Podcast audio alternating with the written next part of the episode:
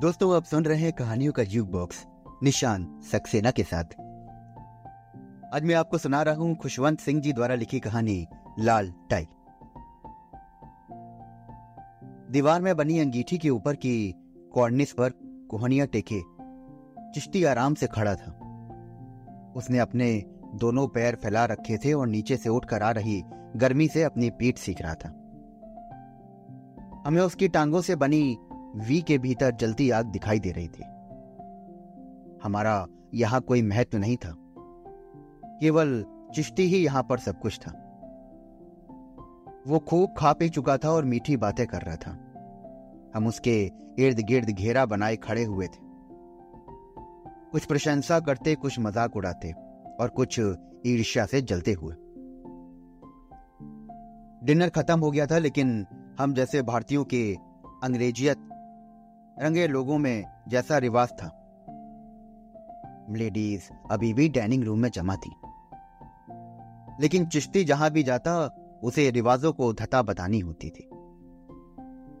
मेजबान महिला कुछ चिश्ती की बहा पर हाथ टिकाए खड़ी थी और हँसी से लोटपोट हो रही थी।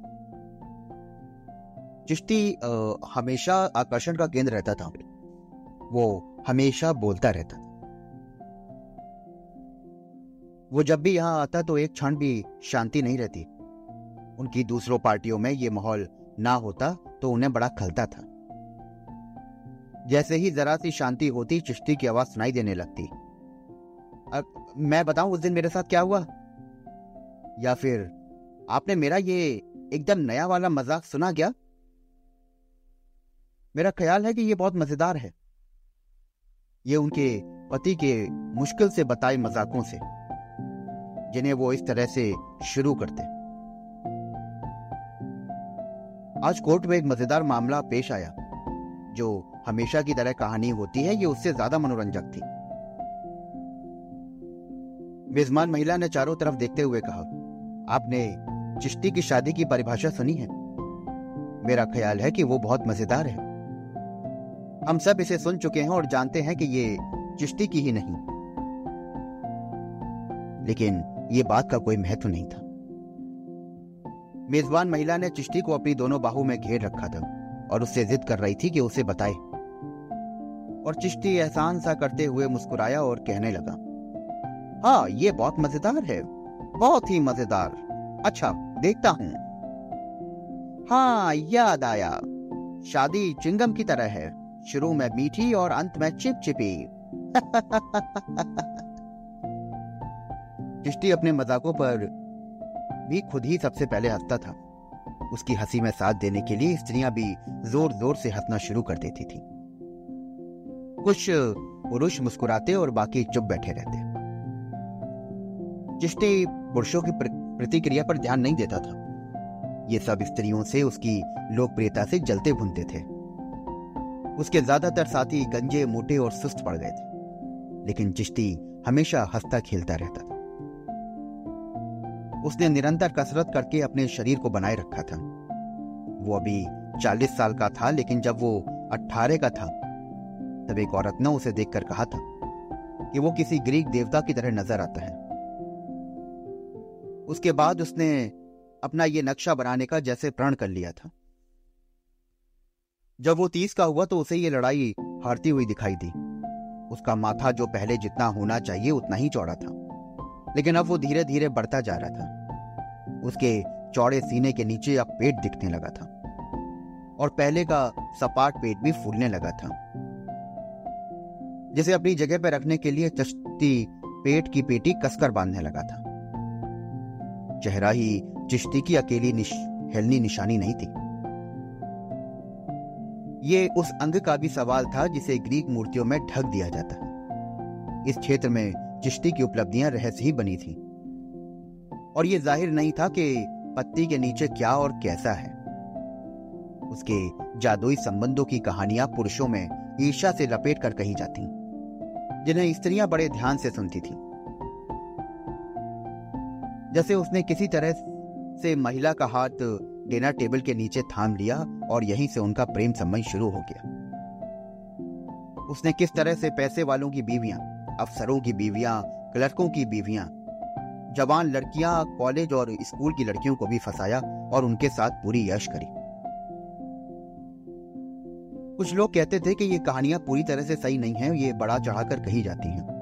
लेकिन चिश्ती को पार्टियों में देखकर लगता था कि इन पर विश्वास कर लेना चाहिए। महिलाएँ डाइनिंग रूम से धीरे धीरे निकली और पुरुष कॉफ़ी पीने बैठ गए। चिश्ती अभी भी आग की तरफ़ पीट करके खड़ा हुआ था। मैं आपको उस कहानी के बारे में बताऊँ जो मैंने पिछले टूर में ही अनुभव करी। एकदम अविश्वसनीय। रेलवे स्टेशन पर जब वो आगे की गाड़ी का इंतज़ार कर रहा था तो उसे ये औरत मिली थी। ये टाई भी उसने ही लाकर दी थी। ये कहकर उसने जरा सिकुड़ी हुई लाल टाई उठाकर दिखाई। हो सकता है कि ये उसके पति की हो। ना जाने उसने ये क्या बहाना बनाया होगा। और हम सब भी ताज्जुब करने लगे। उस दिन चिश्ती को दिन में एक शहर का दौरा करने को कहा गया। उसने सवेरे की ट्रेन पकड़ी और एक फ़र्स्ट क्लास के डब्बे में जाके बैठ गया। यहाँ वो बिल्कुल अकेला था। उसने अपनी अटैची सामने रख दी और शीशे के सामने खड़े होकर अपने को देखने लगा। अपनी लाल टाई उतारकर कील पर टांग दी और फिर करीने से काड़े हुए बालों पर हाथ फेरा। वो जानता था कि देखने में वो सुंदर है, और उसके भीतर कोई कमी नहीं है। कई बदसूरत आदमी जो हासिल कर चुके हैं, वो उसे आज तक प्राप्त नहीं हुआ। औरतें उसके बारे में बातें करती हैं, लेकिन आज तक वो किसी को भी जीत ना पाया। चिश्ती सीट पर बैठ गया और एक मैगजीन निकालकर पढ़ने लगा। ट्रेन स्टेशन से चली और कई छोटे मोटे स्टेशनों पर रुकती हुई, गाँव में धक्का मुक्की करती हुई आगे बढ़ने लगी। चिश्ती आराम से अपने डिब्बे से बैठकर उपेक्षा का ये सब तमाशा देखता रहा। कुछ समय बाद एक जंक्शन पर ट्रेन जाकर रुकी और उसी के बगल में एक ट्रेन और रुकी जो दूसरी दिशा में जा रही थी। उसका अपना डिब्बा दूसरी ट्रेन की एक तीसरी क्लास के डब्बे के सामने था।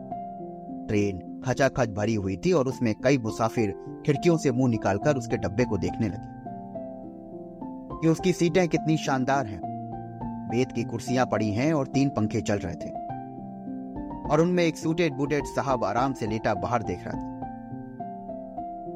लग रहा था कि जैसे वो अपने घर में आराम कर रहा हो, जहाँ उसकी टाई एक कील पर टंगी है और दूसरी ओर एक कोट लटका हुआ है। और मेज पर सामान रखा है। चिश्ती एक अच्छे परिवार में पला था और उसे इस तरह की ताक झाँक बिल्कुल पसंद नहीं थी। वो खिड़की का शटर गिराने के लिए उठा और इसी क्रिया में उसकी नज़र बाहर गई।